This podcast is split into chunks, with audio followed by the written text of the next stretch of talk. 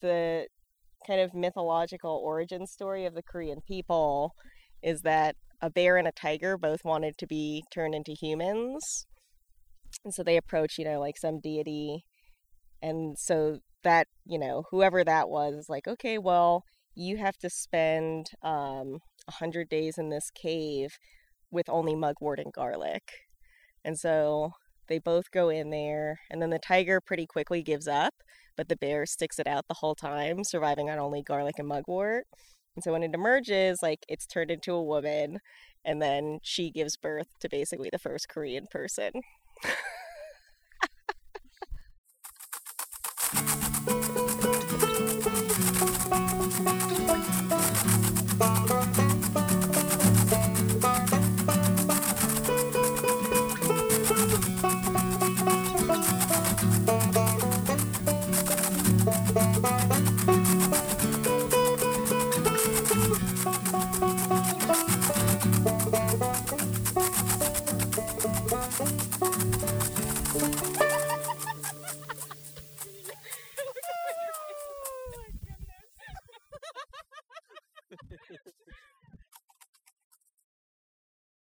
Welcome back to Seeds and Their People. Hi, I'm Chris Bolden Newsom of Sankofa Community Farms at Bartram's Garden in Philadelphia. And I'm Owen Taylor, True Love Seeds, and we're back. I want to thank everybody for listening to our first episode and sending us all the encouragement and the positive feedback um, that you did. Uh, it was greatly and deeply appreciated. Today, we're excited to share Owen's interview with Kristen Leach of Namu Farm slash Choi and Daughters Produce, located in Winters, California. This last June, I was visiting friends and family in the Bay Area, and as usual, I made sure to spend time with Kristen, who is someone I really look up to and always love talking with about seeds, farming, and culture. Several years ago, Chris and I were out there for the Black Farmers Conference, and we visited her farm with some friends. And um, I know you, that Chris, you were interested in kind of sharing what her work means to you and how it relates to yours. Yeah, so I mean, I I've always been very, um, you know, uh, excited and certainly impressed with the work that uh, Sister Kristen is doing because, um, you know, for farmers in this country, you know, for you know, black and brown farmers in this country. Uh, I think that it, it, there's a unique moment right now around reclaiming our story, and a lot of that has to do with naming and identifying what are our traditional foods. You know, I'm a deep believer in uh, eating our ancestral foods as a spiritual practice, uh, and also just honestly as a psychological and a whole holistic uh, uh sort of program. Um, you know, to to to help us get just the best out of life and be rooted in in, in who we are. And I I'm very excited, um, you know, to know about uh, Namu Farms, Choi and Daughter Produce, because I know that Sister Kristen is doing just that thing. She is doing the work of of, of reclaiming um, her ancestral foods, and not just sort of doing that and keeping it as a museum or some sort of a culinary library, but she is she is um, you know uh, she, she she's rematriating uh, the food, you know, so that people in her own diaspora, she is um is, is Korean American, of course, and you know, as a Korean, her diaspora is smaller than my diaspora in this in this uh, country, but nevertheless, it's just as important for for them to to know their traditional foods, especially the generations like her who were born in the United States with little contact originally with their own um, motherland. So.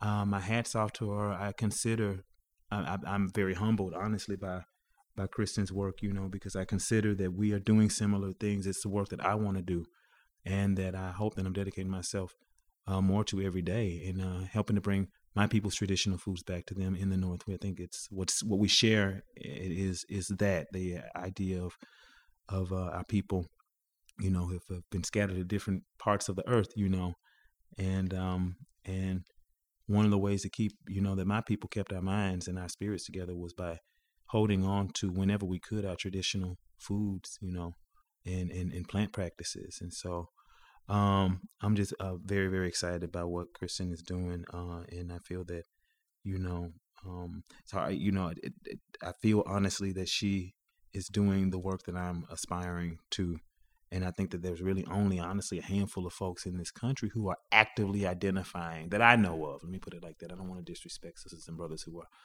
doing this in their towns and hamlets, you know, and, and eating their traditional foods and growing those crops out. But Kristen is uh, doing it in a very powerful way because she has some hurdles to overcome that I did not.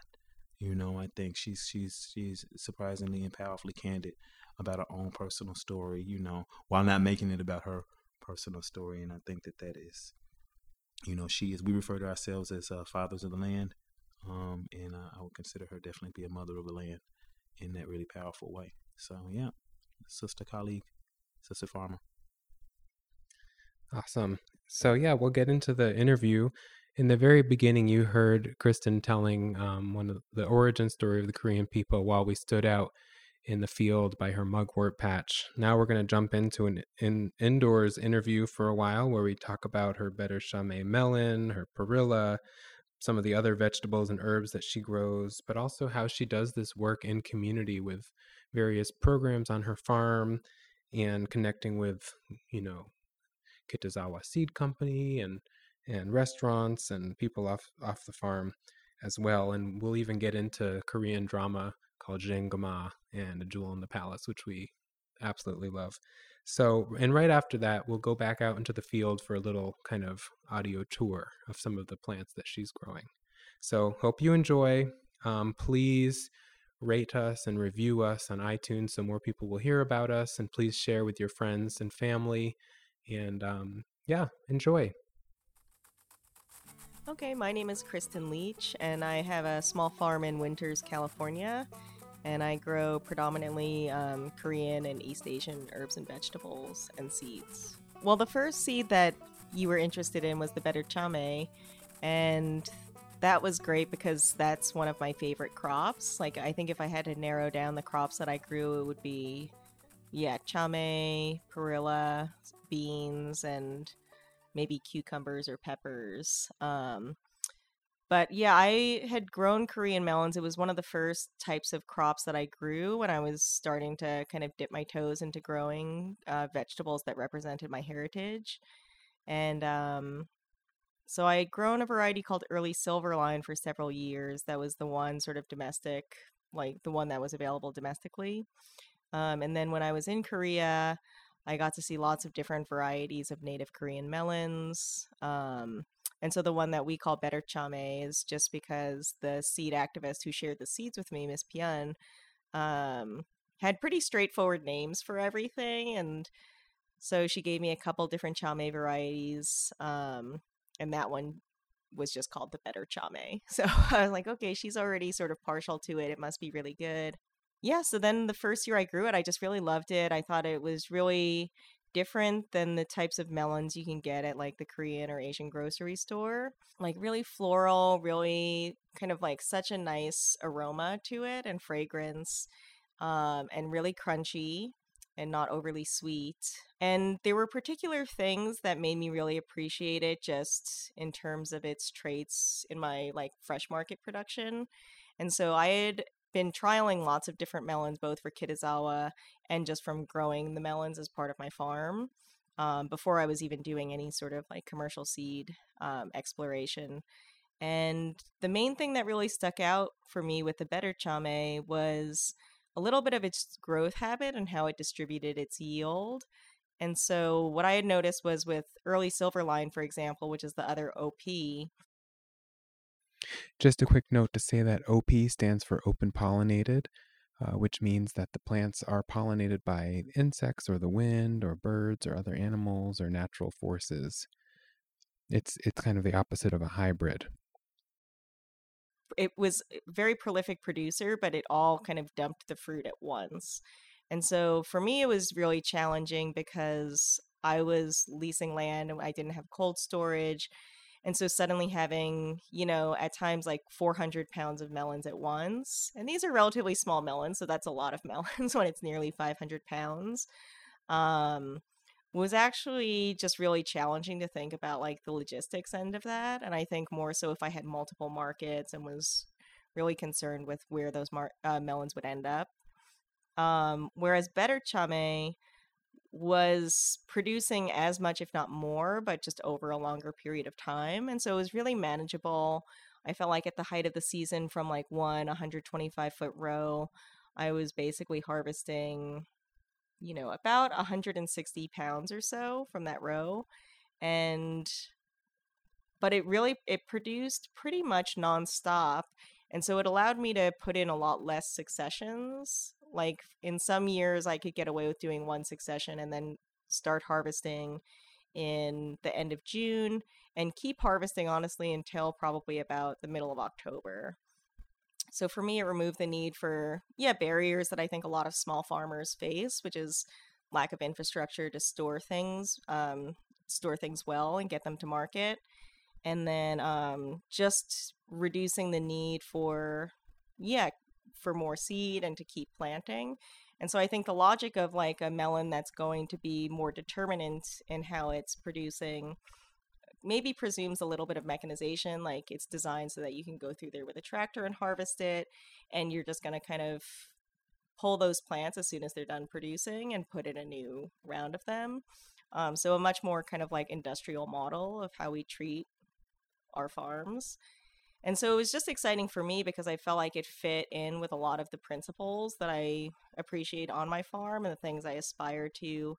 And I think that's true of just a lot of land races. And it just made a lot more sense of who attended these seeds, which are like mostly small scale peasants and subsistence farmers in Korea, to why that would be so much more desirable than, yes, suddenly having a glut of fruit to deal with. Quick note to say that a landrace is a domesticated, locally adapted, and traditional variety of a species of plant in this case that has developed over time in a particular place through adaptation. They're fairly genetically diverse uh, populations. So, yeah, I think that was the real standout that made me feel like it had a lot of value, not just to Korean people who are familiar to it, but because it can do well in really short season climates. It's super drought tolerant. Um, it really is the one crop that pretty immediately I just could put into my production, which was like, you know, no supplemental inputs, and it just thrived. Um, so it just really is not a fussy fruit to deal with. And for me too, I think it was just personal because the province where I was born is probably the center of chame production in Korea. And granted, they're not growing the better chame for the most part. They're growing other hybrids. Um, but that area also has been impacted because of the U.S. developing like this missile defense system that is really controversial, and it really politicized a lot of people in that area. Which that province is notoriously like the most conservative sort of seat in Korea. Um, but it's really brought up this bigger conversation about militarism and things like that um, in that area just because farmers were so impacted just really worried about the ecological consequences of having the THAAD, um, you know, the missile defense there.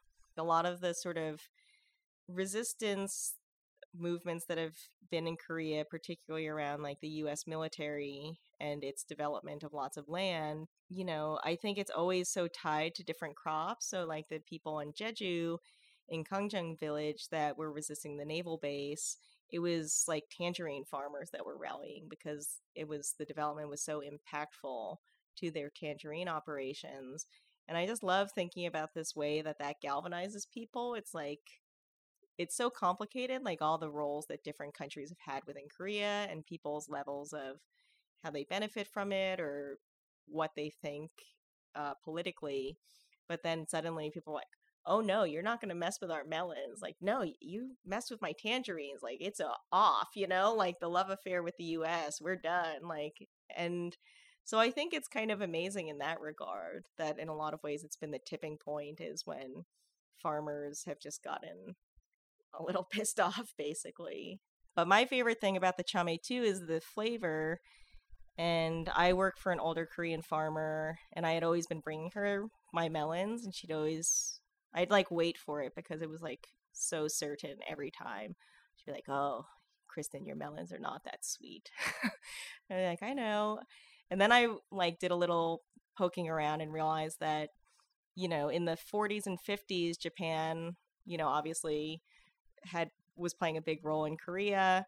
Um, and they you know, sort of endeavored on the really aggressive melon breeding program. And so they had taken the chame and mixed it with different kinds of Japanese melons and other types of melons to produce um, hybrids that just had a much higher Brix content. Quick note to say that Brix measures the sugar content. Uh, so a lot of the more classic native heirloom varieties, you know, they come in somewhere in the same arena as like a really ripe tomato or something. Um, so not to say it's not sweet, but the sweetness is just different, I think, than something that feels really saccharine. And so these melons kind of predating that and circumventing and surviving um, felt important. And I think it was, it's just always so telling because for Sunny, my boss, you know, she's in her early 60s, and that generation has a certain perspective about Japan and Korea and their experience of it. Um, so when I had brought her melons one day, I just kind of waited, and she said, "Yeah, not too sweet." I said, "Oh, Sunny, you know, it's um, it's it. You're right. It's not sweet. It's really." a lot less sweet than what you get at the grocery, but it's because, you know, the ones in the grocery store actually were developed by the Japanese. And this melon is actually just like a native Korean melon. Um, and she was just really quiet for a second and was like, I like your melons better. like just that fact, like really I mean, did viscerally make a difference. She wasn't even trying to be funny. Like it really to her, like she processed that information and then was like, okay, yes, this is better. Um so yeah, I think Miss Pyun is right. Like to me it has really been um yes, yeah, substantively like a better melon for me in my production for many reasons. Um, but definitely, yeah, one of the most like essential crops. I think mostly because of how hot it gets where my farm is. The refreshing aspect is just something that I like really value. Where it's like, oh, I'm so dehydrated, I'm gonna just go eat one of my melons, and that's so great. I get to eat like many melons every day, basically, when they're in season. Um, and I, I mean, I'm at the peak farming season i'm so bad in terms of like having a good diet and so it's like the easiest things to just like prepare or eat fresh from the farm is what i what i basically live on. So the melons are great because you eat the skin you eat the seeds like you can eat the whole thing basically like an apple and it's super refreshing um so i honestly just end up eating so much of it fresh and in korea you know, fruit is always served after a meal. And so it's like, yeah, whether it's melons or Asian pears, um, there's always some form of little fruit platter that comes out as just like a palate cleanser and end to your meal. Uh, so I always see melons in that regard. Like people just don't really, you know, mess with it at all. Um, but I did in Korea also see it being pickled, and there would be these big vats in the produce markets. Um, with you know obviously a million different kinds of kimchi and pickle but the melon was always pickled whole so it was just kind of shriveled up in some sort of liquid brine that seemed pretty um pretty plain like some type of salt solution brine and then just kind of preserved in that way um, but I've never had melons sit around long enough where someone wasn't eating them to try it. Mostly it's just uh, all the fresh chame just goes to people pretty immediately because everyone's pretty excited when it's available. I have a lot of follow up questions. well, one is, you know, how have other Koreans responded to this melon? I mean, I think it has the same conversation, and a lot of the crops that I grow, because they're being selected for different things or because they are older varieties, like it, for at least people of my generation, um there is like a sense of rediscovery and so the story really means so much to people and not that it's like a branding thing or figuring out how to weave this narrative but it's about like a deeper relationship of people and plants that doesn't just look at the product and so i think that that's just always been part of the mission of the farm is to start looking at a place of how to foster relationships and not merely just sort of transactions and so those conversations like not only fostered you know a deeper consciousness of just like how so many other forces in history interact with food and plants on this like real biological level but also just kind of fostered trust between people of just what it is that we look to protect and what matters to us and and sort of giving us room to have a pretty complex view of what tradition means uh, because certainly like tradition for a lot of people is yeah having access to produce at somewhere like Koreana Plaza like our local Korean grocery store um, but when you look at like how all the things that shape like what ends up curated in those groceries you realize like tradition is much more dynamic than just like this really linear process. Um, and so it's been an interesting conversation about like the melons being, you know, pretty different. Um, even some of the herbs and things that we grow being somewhat different. So sometimes a lot of what I grow like has been out of fashion for maybe a generation or two. It skips a beat. And so people are like reconnecting with it. And then for some people, it's just reconnecting with the longer story of like a plant and its own history and knowing the ways that yeah for people that are in a diaspora that's really complicated um, to know that plant migration and movement and development has been equally complicated i think almost like develops a real bond. Totally. Well let's hear about another crop that's important to you. Wondering if you can tell us about the perilla that you grow. Yeah, I grow the perilla and um yeah, that's just like, you know, one of my most beloved crops and just something that I it was the first thing I grew when I really wanted to do something that made me feel like I was connected to my heritage. And I had never eaten it before. I didn't even really know what it looked like, but I had seen it referenced in some cookbooks. Um, and then I did see it in the Kitazawa catalog. And so I just remember like growing it and being even impatient, like waiting for it to germinate and not knowing, like, I don't even know what its cotyledons look like. And so just that, like, real beautiful sort of like, you know, any budding relationship.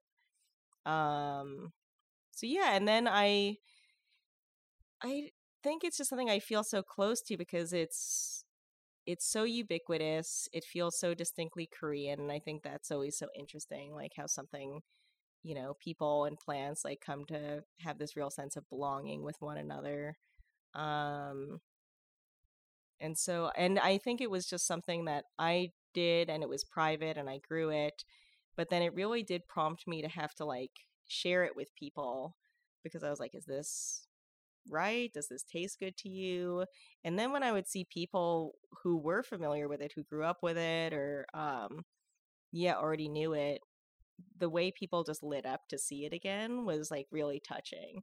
I'm like, oh, people really love this plant. Um, and it is, it's just like strikingly beautiful. It's one of those things that even before I had ever tasted it, I just was like, oh, this plant is so stunning and so amazing.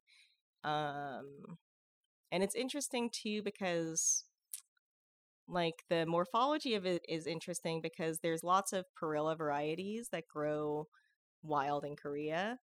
Um, and it is, I think, mostly native to parts of the Himalayas and India. And so, but it's pretty much been cultivated in Korea since um, the Bronze Age. And so, but it's also like the Korean variety is a tetraploid, and a lot of those wild varieties are diploids. And so I had even tried growing a wild ancestor called Doldolke, which just means stone perilla. Um, and it was, it was just like a lot smaller. It had the same characteristics like heart shaped serrated leaf. It just looked like a mini version. And yeah, the seed was half the size, kind of the size of like the red shiso.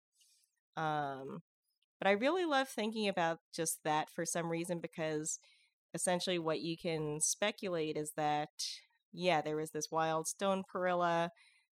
Somewhere along the line, there was a mutation and it suddenly gets double the amount of chromosomes and it's in that relationship of like domestication and cultivation that then it becomes this traditional thing. And so sometimes it's like agriculture is such a dubious endeavor and it's like just seems like this irreversible like horrible course we've been on. Um, but when I think of Perilla, there's something that seems um yeah, just something really particular about the nature of uh that mutual taming like something where I was like, oh, some plants don't really care about our engagement. They can grow in the wild, they're hardy, and they don't necessarily translate. There's lots of wild herbs in Korea that don't really thrive outside of the specific region. And so, you know, like certain islands, this is really famous for these plants or certain parts of the mountain, and they just are really of a place.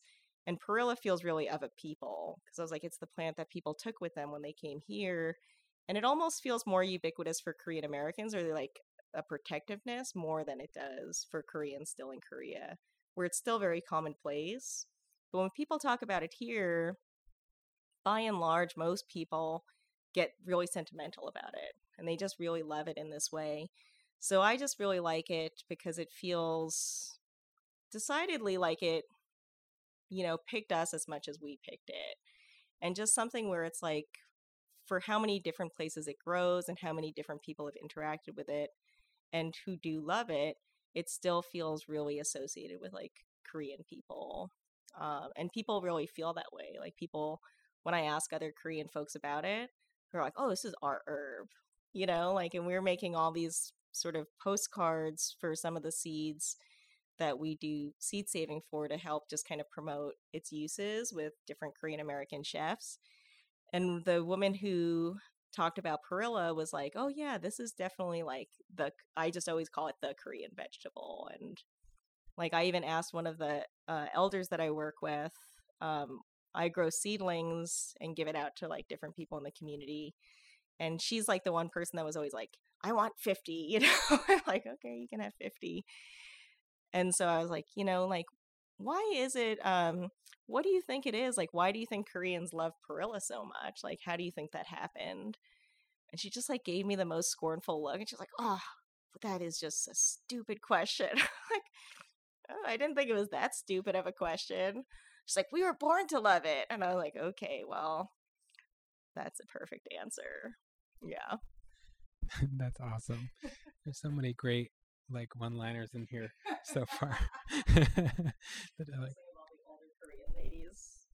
Exactly. exactly. exactly. Um, well, how can you talk a little bit about how you eat? We just actually ate perilla mm-hmm. just before this interview, but how the different ways you like to eat um, Perilla, and maybe just briefly say which types you grow here.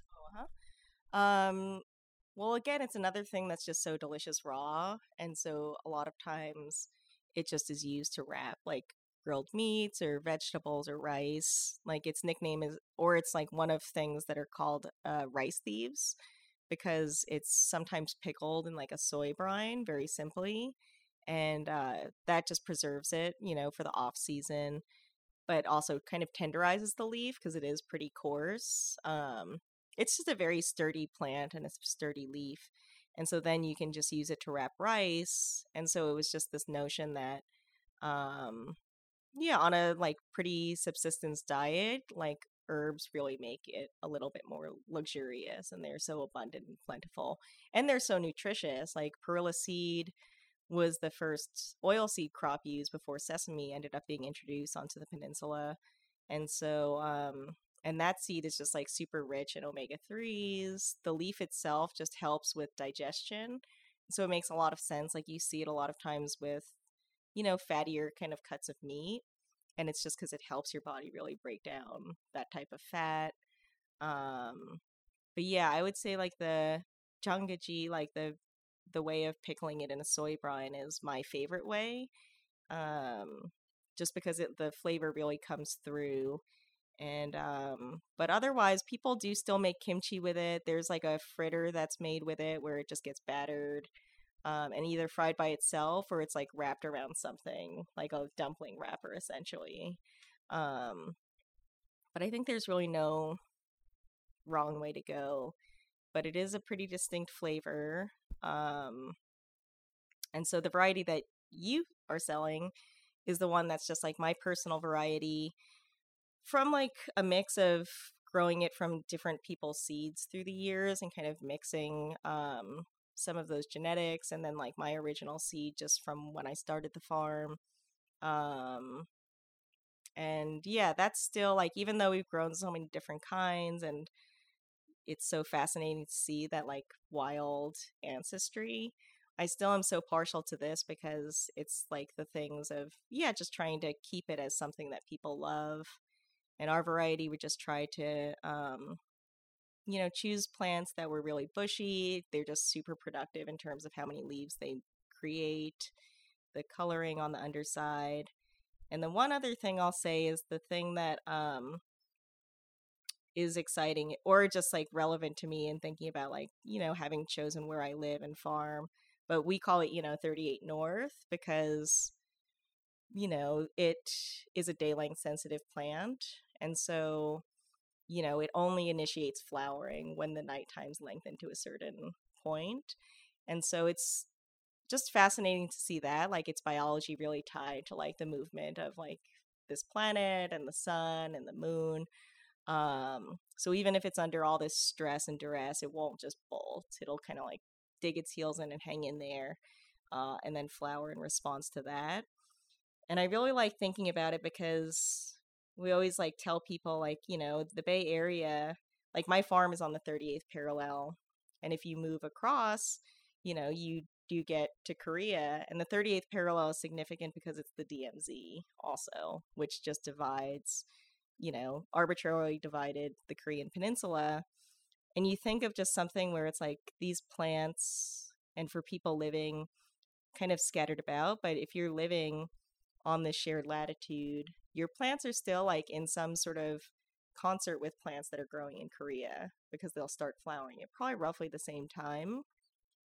And just something to speak to like plants reminding us of the type of order that exists like just in the cosmos versus like the type of order of like two army corps engineer people you know practically throwing a dart at a map and deciding to draw like a border that now is like really impacted people's lives and just like the smallness of like the way we design things as like a species and just like the kind of limited nature of just being in a world that has been shaped by just like the minds of men and then being like oh these plants are like so much smarter and noble and to just like learn those things and to feel like just wanting to remind mostly korean people that it's like this plant can remind you of what brings you together. That's beautiful. I feel like there, that was really substantive story about both of those mm. crops and maybe maybe we maybe instead of telling another story it would be nice to just hear a few more of those crops that when koreans and korean americans come to your farm it like causes that gasp or that that love for that plant or that oh my gosh here you are my family you know like what are the other plants that do that for people oh that's a good question like it really is varied. Like some things are really immediate, like pepper, because I feel like people of our generation, like if they grew up in a Korean family, like most likely if they gardened, that's pretty ubiquitous to them. Um, what else? Cucumbers, people are really excited about because Korean cucumbers are pretty distinct unto themselves. Um, but a lot of people's preferences just really are pretty varied because even through our Nongwal, the farm program we do for Koreans, um, each person does choose a crop to kind of focus on, and they do like their own exploration of it. And it was interesting to see how like there weren't a lot of um, repetitive choices, and I think a lot of people would have chosen Perilla but we encouraged everyone, oh, just try to think of something else. Like the Perilla will be here. You can still do that. Um, but interestingly enough, people chose like most of the crops had at least someone that was like, oh, I'm kind of fascinated by this. So whether it was radish or chrysanthemum greens, um, yeah, chili peppers or soybeans, different bean varieties. Um, yeah, actually, I don't know that there was any other singular thing. So much as just seeing like all of those plants together, I think. Cool here are the things I would love for people to know more about. Maybe we could figure out how to tell them. One is that program you just described. One is the Chuseok Festival, or I don't know if festival is the right word. Um, Chuseok, and another is like your trips to the motherland. Um, so these are all things that would be so, and also the, your natural farming methods. Like these are all things that I think would be interested interesting to include in here. So I'm wondering if you want to just pick pick a topic and we can we can move through them just to give people a, a taste of some of the things, some of the amazing and dynamic things you do here, inspired by Korean natural farming and also the local Korean community and your connection to the motherland. Yeah, I guess we can just try to knock those off quickly. But Nongwal was started with a friend, uh, Young Chan Miller, who um, I was doing other organizing with. And she had wanted to volunteer, and I don't really take volunteers on the farm. And so, but she was really persistent, and I like knew her from these other things and had a lot of trust for her. So we're like, okay, well, if we're gonna do this, like, we should maybe uh, kind of go big and do it really deliberately and try to actually use this as like a facet of the other organizing we're doing, which is mostly like, you know, anti imperialist Korean organizing. Um, and it felt important to me because I was like in a lot of, you know, leftist communities. Um, I I just saw like a little bit of a gap sometimes in terms of just like yeah the practical skills around like growing food and or survival programs, you know. And so I was like, well, we're talking about all of these things, we're anti-capitalists, but how anti-capitalist can we be when our like basic physical survival is like really dependent on like uh, something that crystallizes capitalism, you know, our food production system. So it was mostly to just actually deepen our understanding of the role food plays and start to think about not that everyone was going to be a farmer, but what skills do we need to have like more of a land centered just approach to organizing? And what do we need to do to even mend our relationship with land? And for me like farming's been so transformative to thinking about you know just a sense of human domination and there's just a lot of things that we pr- reproduce in the ways we tend to land that's like i think yeah just represents certain colonizer mentality. So we're like oh how do we like start to unravel these things and try to come into a different sense of relationship with like place and just reconciling the dissonance of like living on colonized land and being apart from our ancestral land but having these ancestral plants kind of here with us uh, so yeah, it just sort of started like that, and we just meet two Saturdays a month, and it's really just focused on that, like kind of strengthening our community, people learning some very practical skills, like using different tools, learning to do different tasks associated to growing food, um, and then learning some like of the science behind things. So we always have classes on plant biology and soil biology, seed saving, in addition to kind of like more social science things around like you know, seed politics or, you know, connections between people in the diaspora, people in Korea, what's happening in terms of like globalization and, and things that affect farmers there. And then Chuseok is the culmination of that. And it's just, yeah, like Korean Harvest Moon Festival, kind of like Korean Thanksgiving. It's just a big holiday. Um, but it is one of those nice things because I think sometimes in Korea it's just like I know mostly women are like, oh, we just have to cook all day. It's kind of this burdensome thing. The roads are all clogged up. But for us, we just, like, I just got to reinvent it for myself because, like, oh, I want to celebrate this on the farm. So we have, um, you know, pungmul, like traditional Korean drumming, which is like this really old music form from Korea that's really tied to agriculture. So a lot of the rhythms are you know, oh, this is the thing to tell seeds the sound of water percolating through the soil. And this is like the sound of seeds breaking their seed coat. So it's all really tied to like the spirit of those different things of like um yeah, like different plant and soil spirit. And so we just basically have a pretty fun epic party. We do drumming, we usually have some sort of ceremony on the farm uh, we used to sow cover crop all together with our community, and now we do things like threshing seeds and cleaning seeds. Um, and yeah, people have just gotten more and more involved as time has gone on, which is great.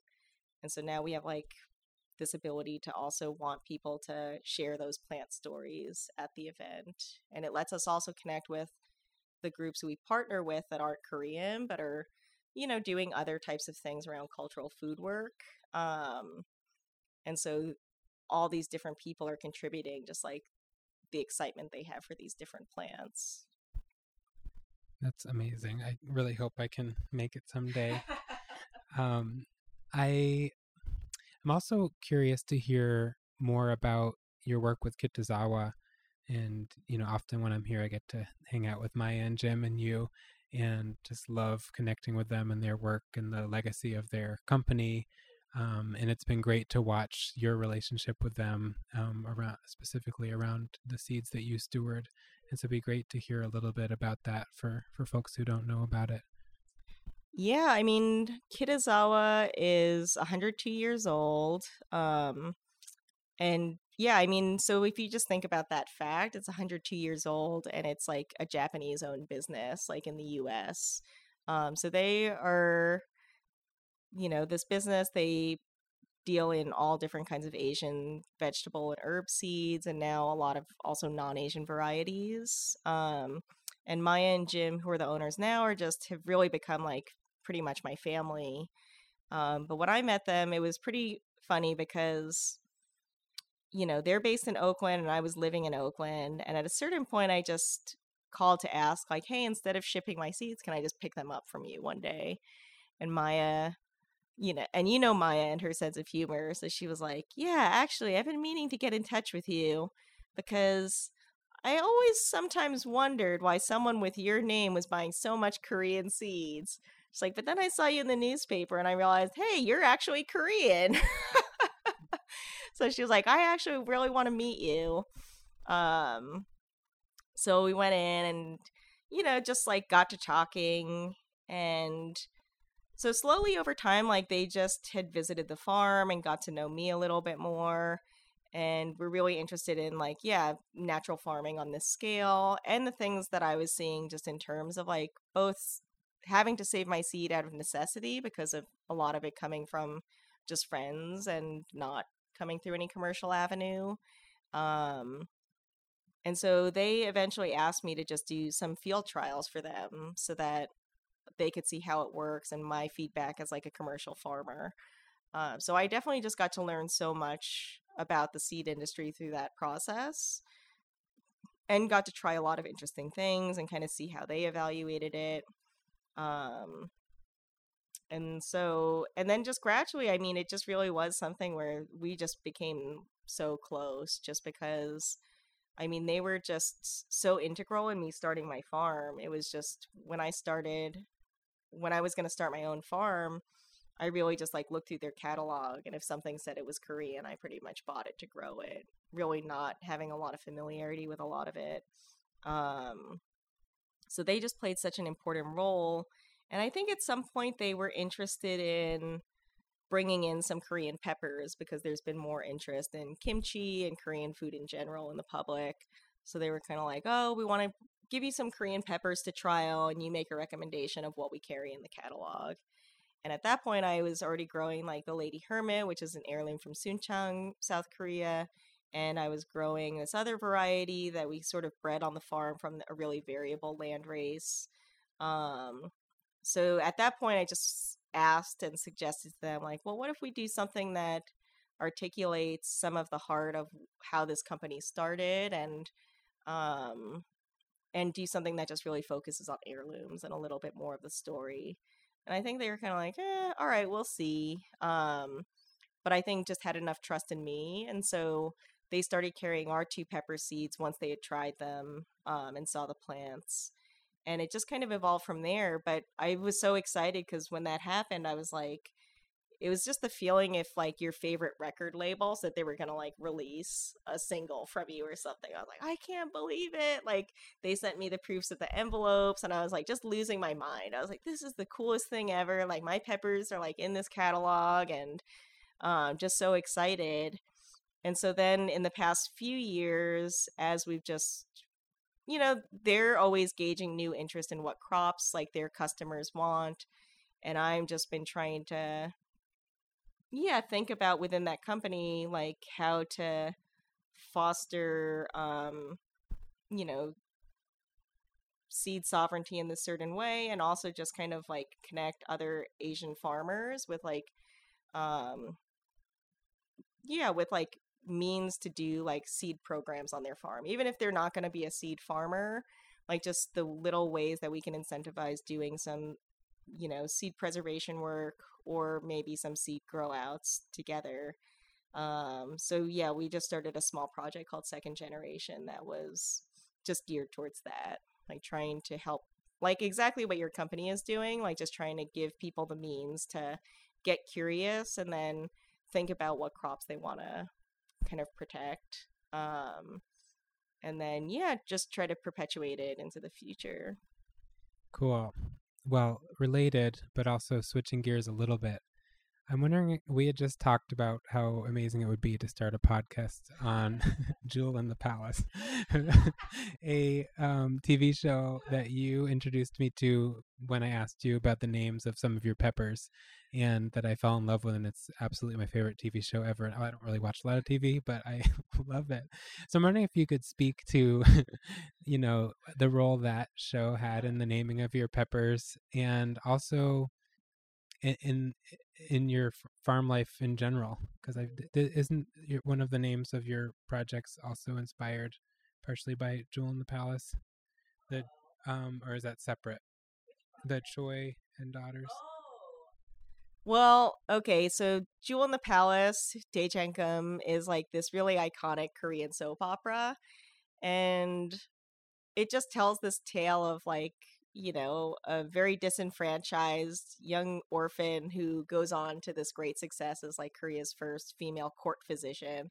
But a lot of it is just about cooking and medicine and plants. So it really is like for some people, it's probably the most boring thing they'll ever be exposed to. But, you know, when I met you, I was like, oh, I know that Owen will actually really like this show. He'll be like the of the three people that I know that I can talk to about Jewel in the Palace. Um, so yeah, I really love that show. Some my friends Russ and Allison, who I worked for, introduced me to it. They bought me the DVDs as a when I left that job as a going away present.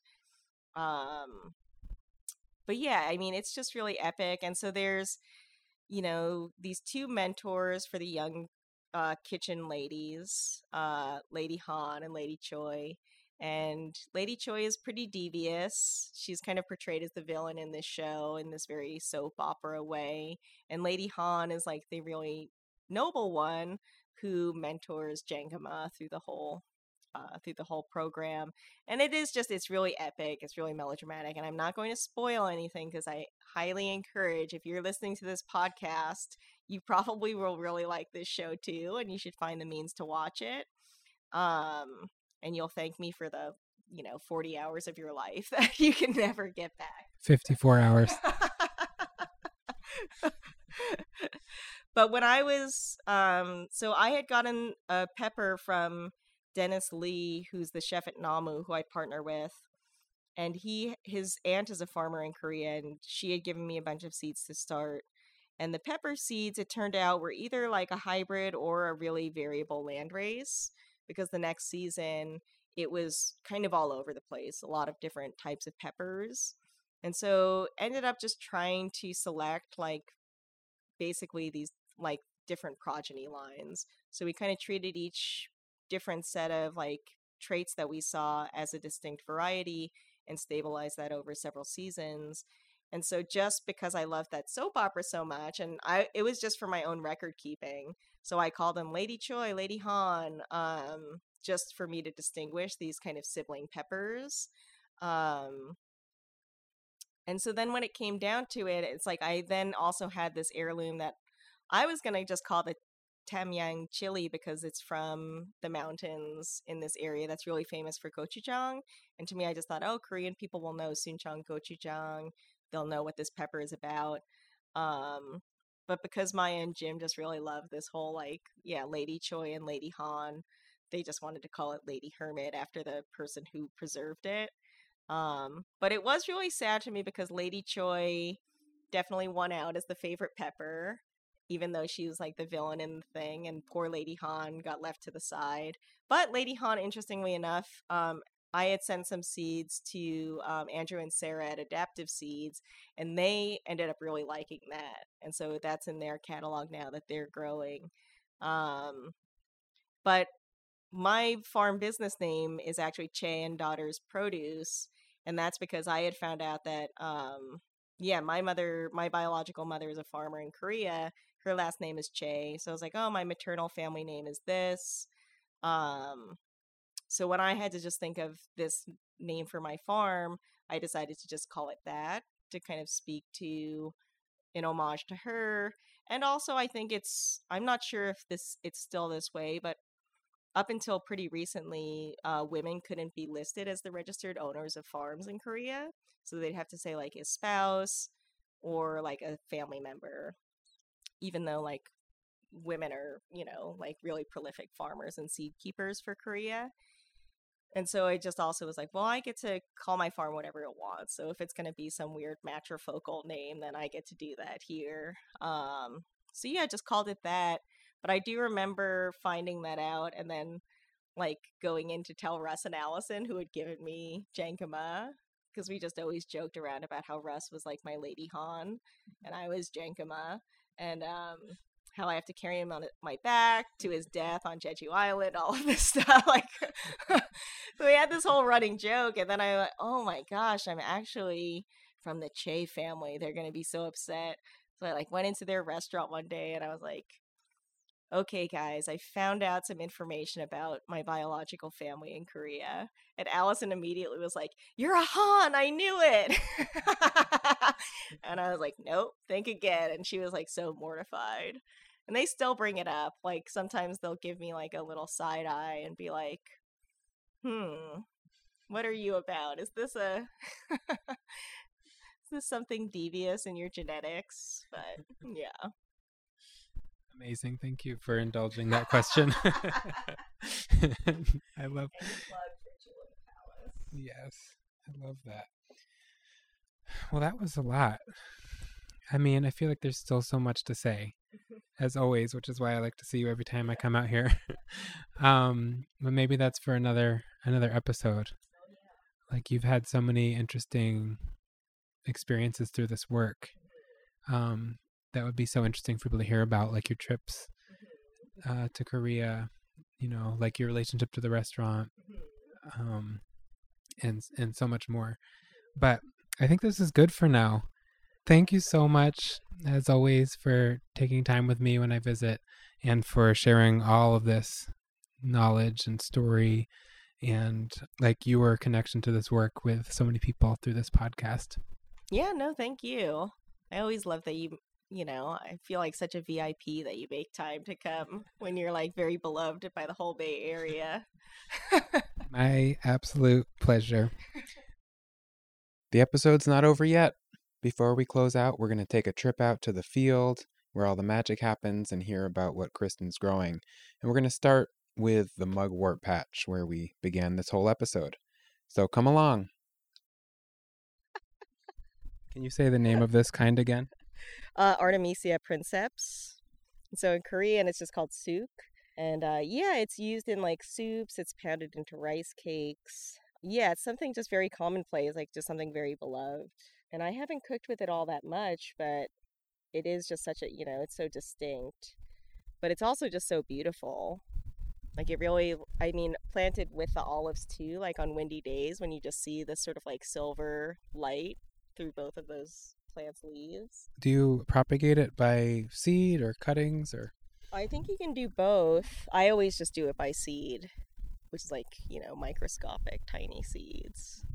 I mean, when I was in Korea, I would see so many different types, and I ended up like taking little sprigs of mugwort from all different parts of my travels because they just had really distinct characteristics. These two rows are called sagwa chame, and it's like apple melon. I don't know if you got to. Tr- I don't probably not with the timing. Have you gotten to try it yet? But yeah, it's small apple size, like kind of green white. But this was like the real winner for me last year. It was so delicious, really crunchy. And then the other chame is over here.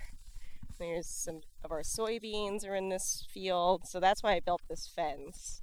Last year, jackrabbits ate all of our soybeans and bush like common bush beans. They're everywhere. Like when I sometimes will leave during the day when it's super hot and then come back at like six or so.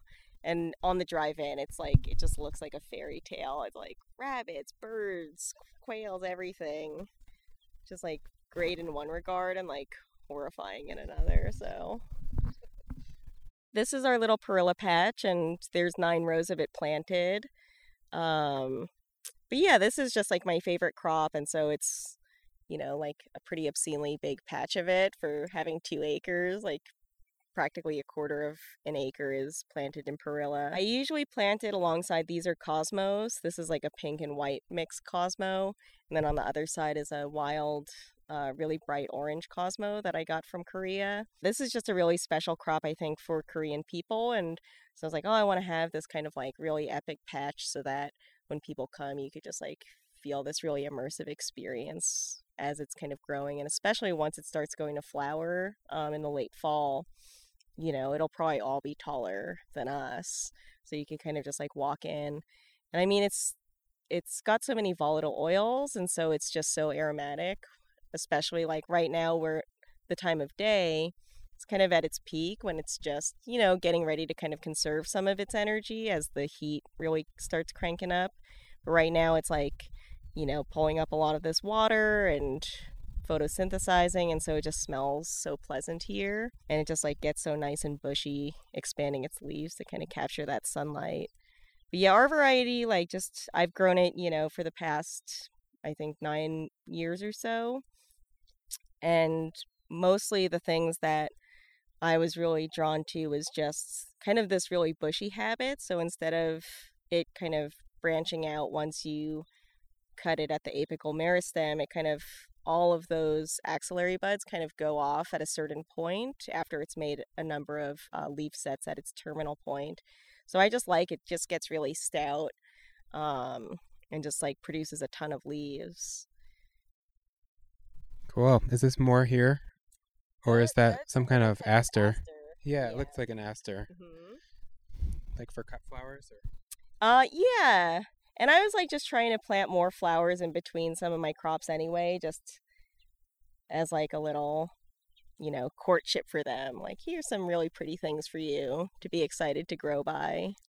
you're, you're growing it for the perilla itself? I guess so, yeah. it puts out this like really pretty little puffy pink flower. So I was like just trying to be like, you know, I you know it's a, such an adjustment, and when I realized how much of an adjustment it was for me to get used to like this new land after being somewhere for so long, just familiarizing myself and trying to develop a good relationship, just trying to think about like the plants process of adjusting too. So I was like, oh, I want to like do something nice for them. I was like the same way I would like cut a flower and bring it home to someone to for them to enjoy. It's like, oh, this is all here for you. So you could just be like, hey, let's all try to like it here. It's really pretty. Like you'll have a really pretty place to be. I love I love that. I now I'm thinking of what I should plant for my favorite plants. to make them feel at home. But my favorite thing really is like at the early morning and the late afternoon when the sun is at a certain angle and it's either like before it's gotten hot or after it cools down and they start to like yeah expand their leaves again and get you know like really nice and they look really robust. But you can stand in the middle and the way the light filters because it's got that kind of lilac underside and the green top but there's just something amazing about the way it filters through but it turns like into this pure radiant gold color and it's just like everything is kind of like illuminated by that just through like the leaf filtering that with its pigments Again, thanks so much, everybody, for listening to us, for patronizing us, telling folks about us. Stay tuned. Uh, in two weeks, we're going to have a riveting interview with Mama Ira Wallace of the Southern Exposure Seed Exchange. So get ready for that, for some good news from the South. I actually have met more, you know, black farmers and had them tell me about their seeds when I was doing something where I was demonstrating cooking with a certain thing than actually seed saving. Because they think saving a few seeds for yourself, it, it doesn't connect, you know, they don't think they're doing anything. It's, it's just, you know, it's just what people do. It's not like a big act. And I tell people seed saving is an act of everyday resistance. It's something that anyone can do toward food sovereignty. And uh, when you share it with a child, when you take someone who's a friend and say, here, you can save just from these couple of little plants, uh, you're giving them uh, a tool for freedom. Thank you for listening to Seeds and Their People. We are sponsored by True Love Seeds. Check us out at trueloveseeds.com. Many of the seeds that we talk about on this radio show are listed there as well as their stories. And if you go to the page about this radio show, you can find links to many of the things that we talk about and more information in general. Thank you.